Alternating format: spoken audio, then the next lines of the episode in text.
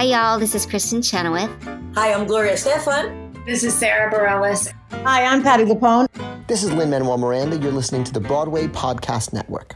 Hello, it is Ryan, and we could all use an extra bright spot in our day, couldn't we? Just to make up for things like sitting in traffic, doing the dishes, counting your steps, you know, all the mundane stuff. That is why I'm such a big fan of Chumba Casino. Chumba Casino has all your favorite social casino style games that you can play for free anytime, anywhere with daily bonuses. That should brighten your day a little. Actually, a lot. So sign up now at chumbacasino.com. That's chumbacasino.com. No purchase necessary. VGW Group. Void were prohibited by law. See terms and conditions. 18 plus.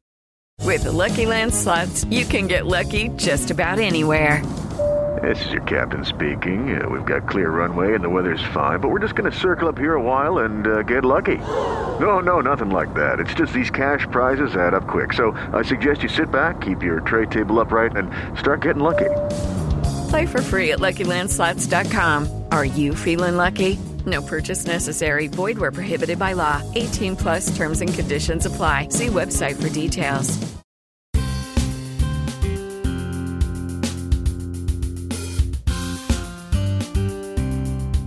Welcome to Stagecraft, Variety's theater podcast, bringing you backstage and behind the scenes with the stars and creators of the hottest musicals on Broadway, off Broadway, and on screens this holiday season. I'm your host, Gordon Cox. On this episode of Stagecraft, I'm talking to Tom Hooper. Not only is he the Oscar winning director of The King's Speech, but he's also been at the helm of not one, but two major movie adaptations of some of the biggest titles in musical theater. First, Les Miserables, the 2012 film version of the mega musical that won three Oscars, including one for Anne Hathaway's performance as Fantine, and now Cats, the great big movie musical based on Andrew Lloyd Webber's international smash. How on earth do you make a movie of cats? Hooper is in the studio with me to tell us. Hi, Tom. Thanks for joining me. Hi, Gordon. Thanks for having me. I am talking to you the morning after uh, your premiere last night. How was it for you? Um, it was amazing, but it, but it really was a premiere in the sense that, uh, you know, we were sitting there watching the final version of the film for the first time. Yeah. But no one else could have seen it because I finished it on Sunday at 8 in the morning after a final 36 hour in a row uh, uh, s- sort of sprint to the finish line. Um, so it was, it was, it was fabulous, but also there was about 10 minutes in, I was like, oh wow, I am just really watching my film play for the first time at the world premiere, which just kind of struck me as kind of quite a punchy move. But um, the, the, the, uh, the, you know, it was, it, the, the fabulous thing for me about it was it was, it, it was the kind of response you could only get with an audience in in a, in a, in a, cinema, in a true cinematic setting, in that in that there, there was you know a, a really grat- amazing applause at great moments, like in the middle. I mean, the middle of Jennifer Hudson's song, I, you were there. You Sure, it, yes. and- We all cheered, and obviously. When, when, That's Skim, all- when Skimbles it goes out onto you know onto the bridge, and um, and and and and the very first funny thing that happens when Rebel Wilson yawns and covers her mouth, you know, the whole audience laughed. So I kind of started to relax at that moment. Right. Yeah. Yeah. And how many had you seen? How many audiences have you seen the film in any version with by Um, that point? Well, no, that's my point. It's not. I mean, Not- yeah, yeah. We, had, we hadn't tested it because he came to test it in the version before we'd done the visual effects. Right. Uh, I just thought, well, it, you know, whatever we learned from it may not, Right. may, may not be, you know, sort of relevant lessons. So, um, uh, yeah, it was only it was only really within very small groups within the people I was working with. Right. So, so it was very exciting to try, to try it out. Yeah, yeah. And in a sense, your first test audience was the audience for that trailer that went out, Yeah, right? I mean, yeah. and what that obviously caused a big stir online on both sides because cats is a thing that people have strong opinions about. What did you take away from that? And I mean, I was totally taken aback by the level of reaction. I mean, to, to, to become the number one tr- tw- trending Twitter topic in the world for, you know, quite a few hours, maybe even over 24 hours, Yeah. seemed totally absurd to me. I mean, we were on the front cover of the, the Guardian newspaper in the UK. I mean, when does a trailer ever get the front cover? Um, Right. Uh, so, uh, and I think, you know, and, and I think some of the response was kind of so extreme. It was, it was clearly people having fun with it and then fun with the meme. So some of it was quite entertaining. I mean, I think, I think if I took anything from it, the the, the fact that there was any, you know, any sort of references to it being sort of making anyone feel uneasy was definitely not my intention. So when, Right. when I, even if people were expressing that in highly exaggerated or slightly comedic ways, Right, right. I, I, I, I, th- that I did think about, and I went right back to the beginning of what my intention had been with the visual effects, and, and, and so checked the trailer against that, and, and, and really the, the the the original idea was to use this technology to be able to uh, apply fur and make feline, you know, the actual face of the actor and, and the actual body of the actor, and it was sort of in support of the original performance. And I and I and when I did a kind of analysis of the trailer afterwards, I I, I felt that what had happened is that the actors' faces had got a little too lost in, in, in the kind of CGI fur, and that had become too dominant. And and actually, what the trailer reaction did was take me back to, to clarifying my original intention, and that the trailer wasn't quite representing that. And so the work over the summer was was a lot of redesign to pair the fur back to to reveal the face. Uh, because I mean, I suppose if I have a if I have a gift as a director, it's you know maybe it's capturing lightning in a bottle with you know with, with certain when I'm lucky enough to work with great actors and and if you've caught the lightning in a bottle with Ian McKellen or Judi Dench, you, you know why on earth would you want to? You don't want to get in the cover it way up? with- so, yeah, so, yeah, so, uh-huh. so so so and you know, you've got to remember that, that we- we'd finished shooting the end of March. The trailer had to be ready by June, so you know it was it, Right. was almost 100 shots. So it was a very it was a very it was a very punchy thing. It was very early to put out, to put out that much material, so it was really work in progress. Um, Yeah. So I think so. I think the good thing was it, it it refocused me on what I wanted the film to be, and um, I think actually the the kind of best. Well, there are many aspects about last night that were really exciting, but one of the best for me was coming out. People generally talking about the emotion they felt about how they cried at Jennifer Hudson, or some people cried at Ian McKellen singing Gus Thidcat, or they talked about the sense of magic, or or the beauty of the world, or people were kind of going, "Oh my God, what kind of dreams do you have if you if you if you think in if you imagine worlds in this way?" And and, and, it, and it wasn't really no one talking about the visual effects, you know. So so so that, that that was to me a sign that that the that they were they had become they were in harness to the vision rather than dominating, which was kind of always what I wanted. Yeah. You have a very long history with cats. Yes, I do. Uh, tell us about when you first uh, encountered it. Well, in fact, I mean, I only found this out recently talking to my sister Rachel, who, who like like me, fell in love with what she wanted to do in the world young, and she knew she wanted to be a radio journalist. I mean, she wanted to work in this Oh, medium yeah. of of, uh, of audio, and in fact, she's a parliamentary correspondent and has been for many years for the BBC. And um, and she and she had this she had this uh, on Capital Radio. She had this chance to. As a, like a kid reviewer, like a 12 year old, 10 year old, 12 year old reviewer, to go and review um, shows for Capital Radio and, and, and do a and kind of give a kid's eye view. Um, and and she had been set by Capital Radio to review Cats and came home and said it's fabulous. And so as a result, Mum and Dad took all of us, and I fell in love with it. And I was I think eight eight years old, um, and I was, uh, um, you know, I have such vivid memories of that um, of that evening in the theatre and the impact it had on me. And um, and we then bought the audio cassette, which we listened to practically wore out. I mean, every car trip, anywhere, we listened to Cats.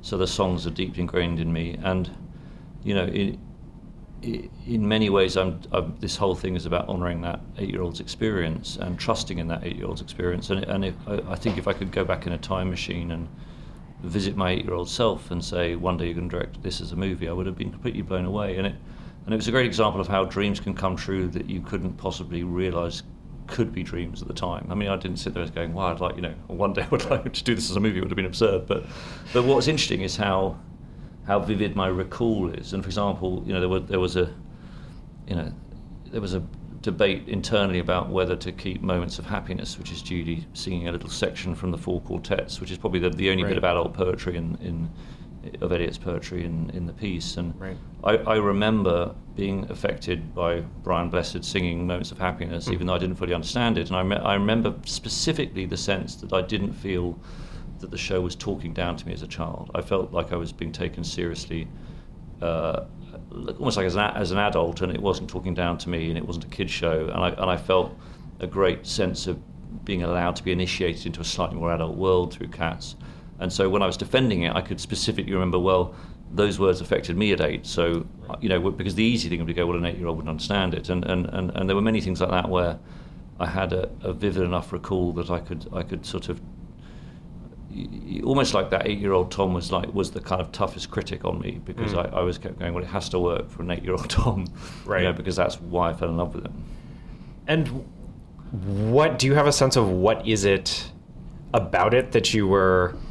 Can you characterize, sort of in a broad sense, what you were fighting, what you were like making sure translated onto the screen that you remember reacting to so vividly back then? I think um, I certainly, you know, I think that this sense of being initiated into a community as a kind of special guest, a community that really didn't much care for humans and and you know wouldn't normally let you in, um, and that and that and that I thought Trevor Nunn and Andrew created very brilliantly a sense of going through a portal into a into a strange world, which rapidly became a world where you were you know at home and made friends with the characters. Um, but but that way they use sort of disorientation at the beginning to create permission for their character designs and their, and their way that we we viewed cats, and in, and in some ways, um, you know, the film the film does a version of of sort of you know letting you into the world before you realizing they're, they're actually quite fun, funny tribe of cats. Right. Yeah. And do you did you think about full on? I mean, it sounds like you did a little bit Yeah. because you thought about uh, the idea of like over over computer generating somebody's face, you know, over compu- Yeah. you know digital furring somebody's face. But did you was full on animation ever on the table? And if if it ever was, why did you decide not Um, to? And I mean, it's a good question. I mean, so, so I mean, the, the journey as an adult began at the end of Les Mis in, uh, I think 2012, when I was walking through Soho. I suddenly thought, oh, you know, it'd be so sad if I never did another musical again, but Les Mis was my first, and I've Yeah. learned so much about how I, how are, are you a musical theater guy? Well, like Um, after Cats, did you go on to be a musical theater well, funny fan? enough, or my, my my first break as an actor at school Ah. was in was in two musicals, The Beggar's Opera um, and then Patience by Gilbert Sullivan, and and Mm-hmm. Wow. that's where I fell in love with acting, and I was sort of 10, 11, 12, and and so I started. I you know I started in musical theatre. I suppose you could say. Right. I mean, equally, I realised by the age of twelve that I wasn't getting the lead roles, and I, so I probably shouldn't pursue the dream of being an actor. Okay, and I yeah. was and I was a weirdly tough 12 year old who said You've got to let that dream die now because otherwise you'll waste years of your life trying to be an actor when you're not good enough so I was quite I was quite kind of clinical about that kind of thing but um, um, yeah so so and I had an amazing teacher called Roger Mortimer who was um, an ex-RSC actor turned English and drama teacher who who who really inspired me with the love of theatre and drama, and and I, you know, and I vividly rem- you know remember you know singing memory in drama class and trying to work out h- how to kind of express the imagery. And there was you know a hilarious moment when I was shooting with Jennifer Hudson where I, I got a sort of incredibly strong sense of recall of standing in class Yeah. doing my own version and,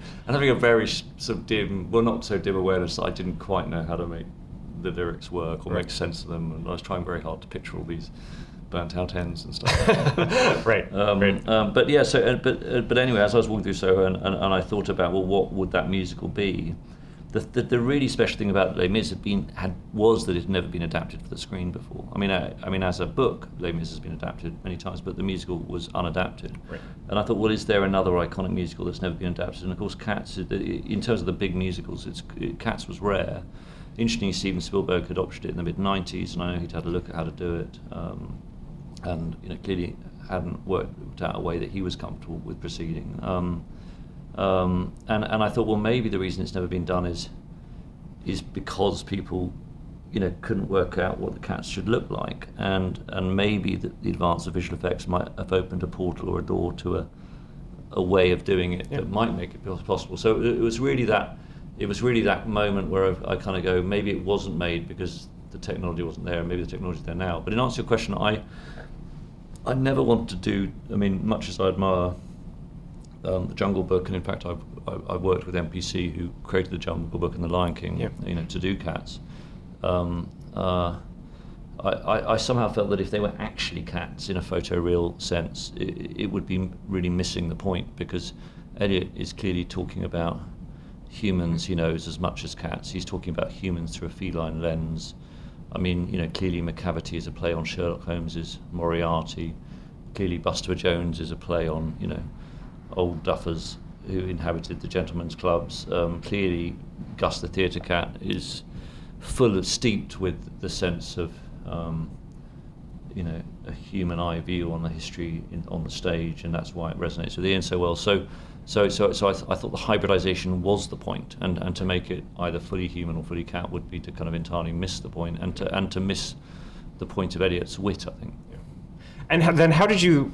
What guided you as you made choices with like some cats have jackets, some cats have shoes, some cats like how did you? What was the sort of thought process Weird- of? weird- I mean, weirdly, you know, it was quite tormenting. I mean, I know it sounds crazy to say tormenting, but but because part of me was like, well, you know, should they just all have digital fur? Um, but then I think in the end, in the end, I was guided by the show because in the show, it, the the characters who have songs have elements of clothing, and the and the chorus didn't, and and I and I thought that was an, an interesting distinction, and perhaps was a way of me playing homage to sort of Napier's intention um, uh, through through the thing, and and um, and and uh, and possibly it was another way of um, uh, sort of treading that line between the humanity of the characters and and and, and the cat of the characters. And what did, when you were filming on these, uh, we should say, very elaborate uh, Mm. Yeah. sets with where everything is you know, Oversized. scale, yeah, oversized. What were the actors wearing? What what did they look like Well, in the room? ironically, I mean, having having sort of said, you know, we will never do, you know, cats in lycra. They, what They were wore they lycra, wearing? They were yeah, sure. lycra because you know, if you're, if you're wearing, if you're dancing in in, in a in a sort of figure hugging suit, it's a it's the best material. Um, they and they also needed to, you know, have. You know, cabling to do with their sound or their microphones, so it was a good way of doing that. And and also, I wanted to them to wear something where their their body shape was incredibly clear because um, when you're applying fur, you you know you don't you don't want to be kind of guessing where the line of the body is. You need to got a Right. precise reference to it. Right. And for Les Mis, you made a very clear choice to have people singing in the room as opposed to singing to a Yeah. to a re- recording that they'd recorded at another time. Did you do the same thing Yeah, here? it's in all live all the time. Yeah. There's there's there's, there's uh, pr- practically no ADR in it, and I'm I'm very proud of it. And I think even more than Les Mis, I felt, you know, because because there was this blending of of the kind of virtual and the real, I think it was even more important to me that the singing was live because it because it grounded it in the fact that this is live performance and as it is live dance. And um, what's interesting is seven years ago, no, I mean I couldn't do an interview without talking about live singing, and and, now, and I I'm quite cheered that seven years later it's now just yeah he did it all live and, and it's sort of no big deal. And Right. Yeah. great. I, I, we, as as the, the, most of the listeners, will be theater people, and Mm. I myself, as a theater person, so appreciate seeing it. It is so apparent the difference. Yeah, uh, and, and, the dif- also, you know, you, you know, your wonderful audience listening now. I mean, you, you, that's what you do. You sing live, you, know, you sing live every night. Like, it's no great mystery. So right. Yeah. right. Yeah. That's what you can do, and you're brilliant at it. I'll have more with Tom right after the break. This is the story of the one. As head of maintenance at a concert hall, he knows the show must always go on. That's why he works behind the scenes, ensuring every light is working, the HVAC is humming, and his facility shines. With Grainger's supplies and solutions for every challenge he faces, plus 24 7 customer support, his venue never misses a beat. Call quickgranger.com or just stop by. Grainger, for the ones who get it done.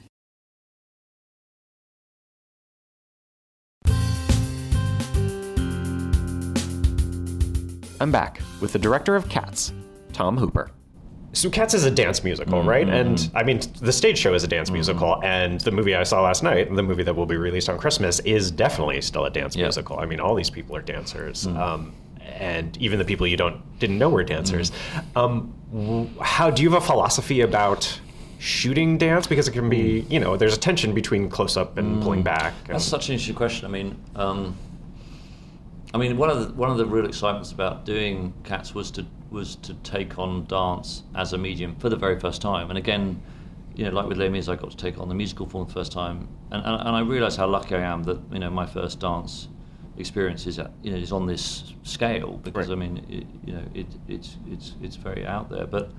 Um, I, I always felt, you know, what Gillian Lynne had done was very key to the show. She's the original choreographer, yeah. And, and, and, and, I, and I wanted dance to be a key part of it. And, you know, the the reason I've set the film in Soho's West End of London is to me, well, you know, they're West End cats, they're theatre cats, they're entertainers. I mean, that's that's what the Jellicle Gang is. Um, um, but I think that I think the thing that I found so thrilling about working with dancers was to discover how people who can be exceptionally talented in one field can turn out to have incredible talents in others. So, you know, Frankie Hayward, principal of the Royal Ballet, one of the top ballerinas in the world, you know, never acted on the screen before, turns out to be this, you know, utterly gifted natural screen actor with an innate sense of what where the camera is and what to do in front of the camera and how to share herself with the camera in a way that you know held she held herself with Ian McKellen and Judi Dench in front of the film camera which is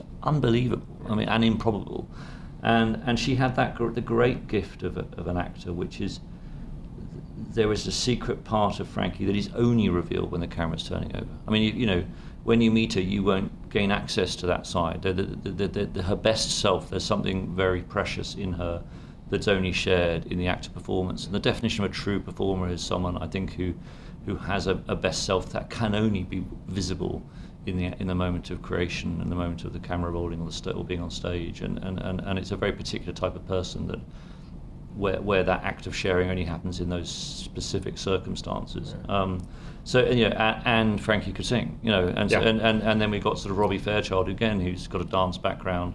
Yeah, uh, he Broadway audiences will know him from uh, from An American in Paris. Yeah, you know, who, who, who is a great singer and actor, and then yeah. Steven McRae, and you know, I mean, well, he's he's even more fun because he's you know one of the best ballerinas at the Royal Ballet, uh, one of the best ballet dancers at the Royal Ballet.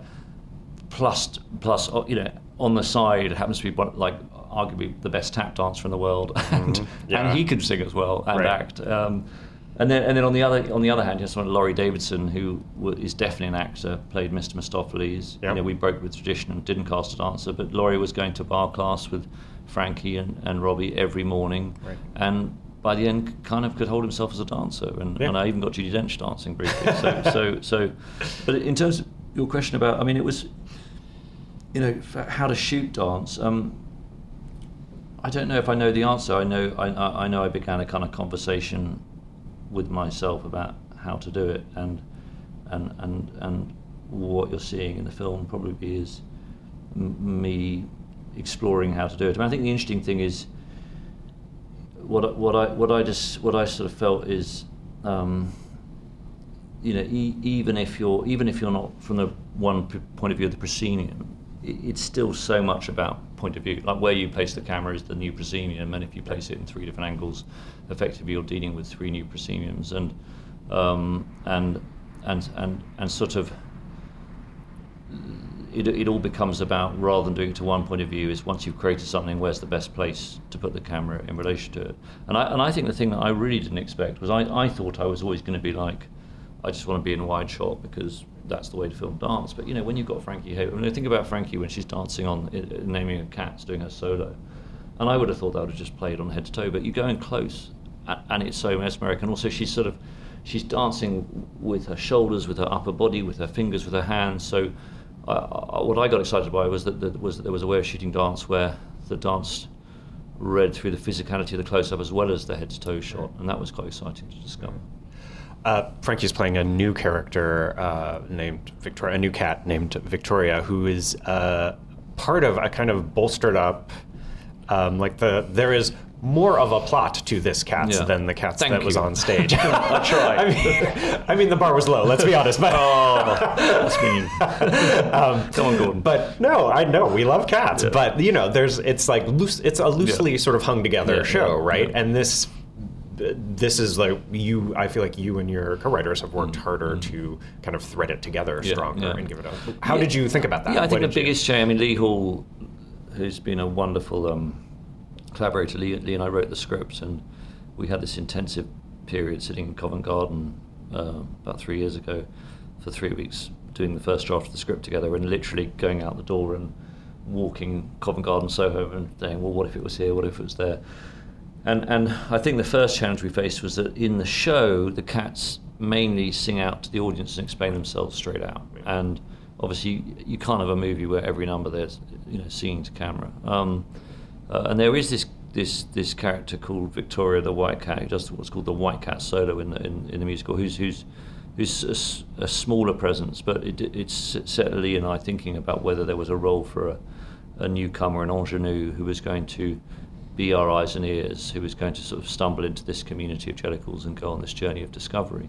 Um, and and and then we came up with the idea of you know that of Victoria being sort of rather uh, neglectfully ab- abandoned at the top of the film and coming out of you know in a wasteland like like the junkyard of the show and coming out of or like Eliot's wasteland coming out of the, the, the sack and and being in a scary situation and meeting the Jellicles the first time who are initially predatory but soon can't help themselves to be friendly and, and funny. Um, uh, so so I think reframing it as a kind of um, uh, as more of a picaresque journey of of uh, a, a new cat through through through London, meeting these cats, more in the tradition of you know the everyman stories or the morality plays, or that you know, and that, that, that very old-fashioned idea of narrative is journey, that, that you're physically going on a journey to, to meet new things, and that is the narrative.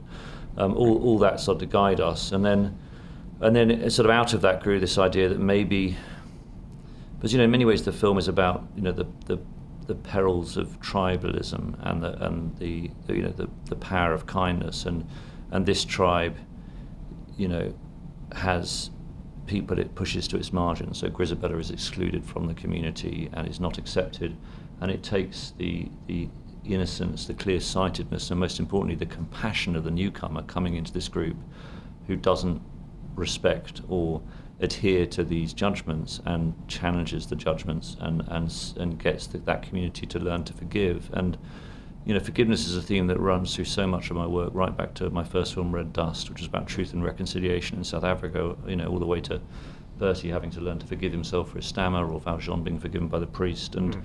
I you know mainly this film is, you know I just want it to be thoroughly entertaining and escapist but but but there is a part of me that says it is about the power of acts of kindness, and, and, and at this moment, politically in the UK and the US, you know, any anything that talks about kindness is good in my book. And you also sort of embrace magic in a way that yes. I think is really uh, fits right in with kind of what Cats is. Yeah, yeah, like, right? yeah. Well, I mean, the great, you know, the great. There was this great moment of magic in the show without creating a spoiler of mm. of, of, the return of a, a, hero character who's been kidnapped. Right. Um, and and and I think the other big change Lee Hall and I did was to reinvent the character Mr. Mistoffelees. So so in the original show he was played by Wayne Sleep and he he was a Deus Ex Machina cat, you know, who right. came in a crisis, did an amazing dance and and solved, uh, you know, and, and, and conjured up the missing person. Um, and you know, in film terms, the Deus Ex Machina quality of that arrival felt tricky, and, and, and Lee and I just fell in love with this, this idea of this clumsy apprentice magician who who uh, falls in love with Victoria early and, and, and, and is clearly a klutz, and, and, and, and his journey of, you know, his, his coming of age as a magician is a sort of parallel plot to, you know, Frankie is Victoria's coming of age um, as a young cat learning about how to uh, um, make her mark on this community through her compassion. Yeah. And uh, you've mentioned Judi Dench a couple of times. Yes. She uh, plays Old Deuteronomy, and she somewhat famously was going to be in the original Cats, and then she hurt herself, yeah, and I mean, then wasn't. You know, and in a, in a, story about resurrection and second chances and new lives, I mean, what a, what you know how extraordinary to, to have Judi Dench, who was going to play Grizabella and Jennyanydots yep. in the original production, um, who went through all the rehearsals, went through cat school there, cat Gillian Lynne's cat yeah, school. Yeah, uh, right. Got to a week before opening and broke her ankle.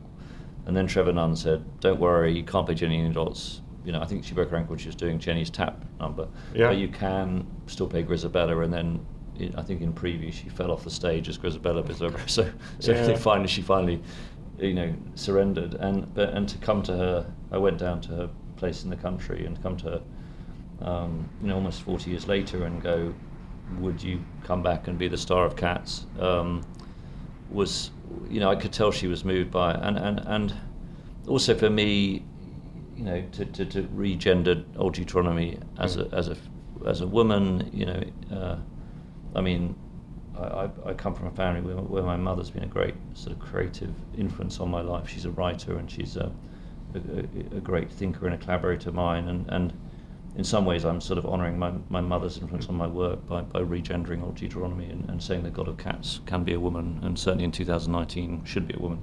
Yeah. And, and, and Judi, you know, and, and Judi, I've, I've wanted, Gordon, I've wanted to work with Judi for decades. I mean, Mm. she's such a genius. And, and, um, and, and finally to be on set with her and she's everything you want her to be and and just the way even watching it last night the way the film settles another level the moment she arrives and you know is uh, she she she she lends a brilliant to use the word magic in a different way she lends a brilliant magic to it and anchors it brilliantly um, and uh, yeah it was a joy and, and and that moment of filming Gus the Theatre Cat with Ian singing really to Judi about his life in the stage, and Yeah. there, there was Ian in his 80th year, starting on his one-man show, which was a year-long show about reminiscing his reminiscences of her life in the theatre, Right. playing to Judi in her 84th year in a cat basket. Um, Yeah. it, was, you know, it was very, you know, uh, and it, and then McKellen I saw playing Coriolanus when I was 10. You know, Oh, wow, yeah. and, and, and you again I've wanted to work with him for decades, so that for me as a director, you know, that was very very special. You mentioned on the stage, you were standing on the stage uh, last night at Alice Tully Hall at the premiere, you know, next to your extremely starry cast. and you mentioned that the first person you called was Taylor Swift. Yeah. Why? Um, because I uh, she had auditioned for for Les Mis and uh, for Eponine. Uh, I think she's talked about this, so um, I can now talk about it too. And um, uh, and was really brilliant in, in, in the audition. Um, but in the end, I it was it was hard to understand that if you know. Taylor being Eponine, it'd be kind of hard to understand Eponine being overlooked by, by, by Marius at all. Uh-huh. Right. Um, so, so I, I see. I, I thought it was slightly Yeah. undermine, uh, uh, slightly undermine the, the logic of the narrative. Um, um, uh, so she she didn't get it for the best possible reason. Right. Um, uh, and, and but but I'd always kind of you know I'd known she was interested in acting and and, and so it was just kind of the I, I just thought God I wonder whether she has any curiosity and I and I. In my ignorance, also didn't realise she, she has this great passion for the for, for cats, the animal, um, as well as the show. Um, so yeah, I reached out to her in January and, and, and, and we met up and I, I went through my vision for it and I, I had this sort of precious 10 second clip of what an actor might look like as a cat, um, which she loved. Uh, and, and she's been a, you know, a great supporter. And then, and then, you know, with her, there was this really unexpected dimension. I mean, she, she was cast to play Bombalurina and sing Macavity. And, Yeah. and she went round to Andrew's house to, uh, I think, to rehearse Macavity or just have a sing through. And, and Andrew played her the new song for Victoria. And she, and she immediately started to hear lyrics in her head. And over the course of the weekend, you know, wrote these really quite beautiful lyrics. Um, that, that, that to me, I was very moved by because I mean, it, this I was sort of into production by this point, and it was as if someone had come in, gone on set, spent time with the actors, looked at what I was shooting, and sort of reflected back to me what I was trying to do, but in words far more articulate than I could have possibly come up with. And and you know, I don't want to embarrass her, but to but to but to, to, to write lyrics that sit in a T.S. Eliot world um, is, uh, I think, a phenomenal achievement. Because when you watch it, you know, it, it feels completely of that of that language. Um, and and and she, so she's a truly brilliant wordsmith, and she also worked with Andrew on the music, and and um, and then was on the floor with me at the monitor when Frankie. Um, you know, started to sing the song, and, and, and, and so so that aspect of collaboration was very special. You've been working on uh, this film for you know, years now, um, and it is uh, soon to be released. What's on your plate after this? Um, I, I have literally no clue because uh, um, I've been, you know, I've been so intensive on this. I, I haven't even wanted to think about it. But um, uh, yeah, so uh, probably a holiday would be a good start. You directed a couple of episodes of His Dark Materials, Yes, right, yeah. for HBO. Will Yeah. you do more of that in the coming Um, seasons? Do you know? Um, I think. I mean, I think the I- you know I had a really I would I always happy to go back and do more. And I was I, I mean the, it was really fun to sort of set the world up for the Yeah, first two hours and, right. to, and to do the casting. Right, 'cause you did the first two episodes, that's yeah, right. Yeah, and and and uh, you know I thought Dafne Keen was such an exciting Yeah. um, discovery. Uh, so.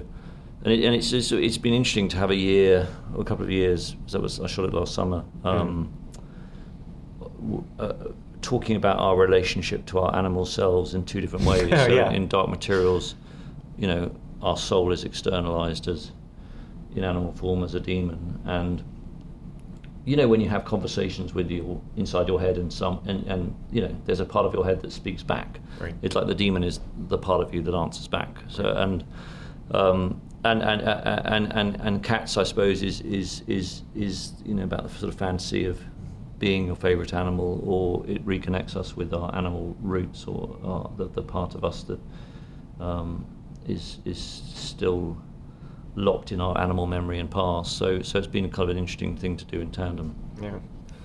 And what's the next musical for you?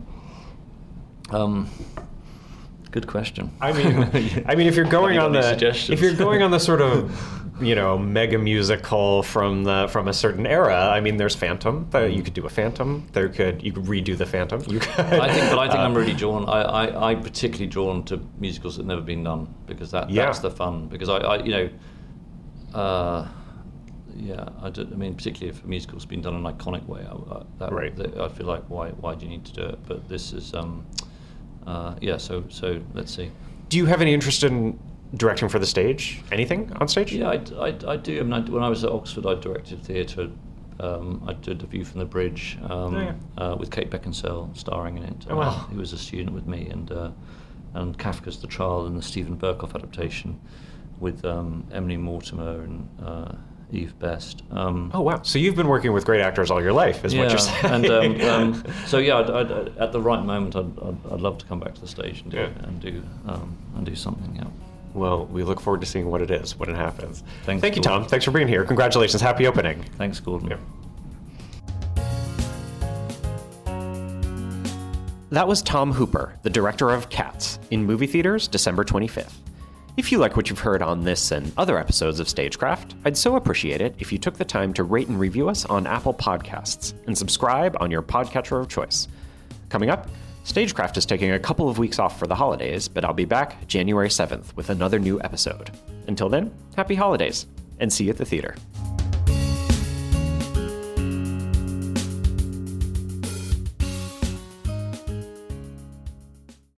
Hey, it's Leslie Odom Jr. here on the Broadway Podcast Network to tell you about the Rise Theater Directory, a program of Maestra Music. Rise is a national online resource designed to connect and empower backstage and administrative and creative theater professionals from underrepresented backgrounds.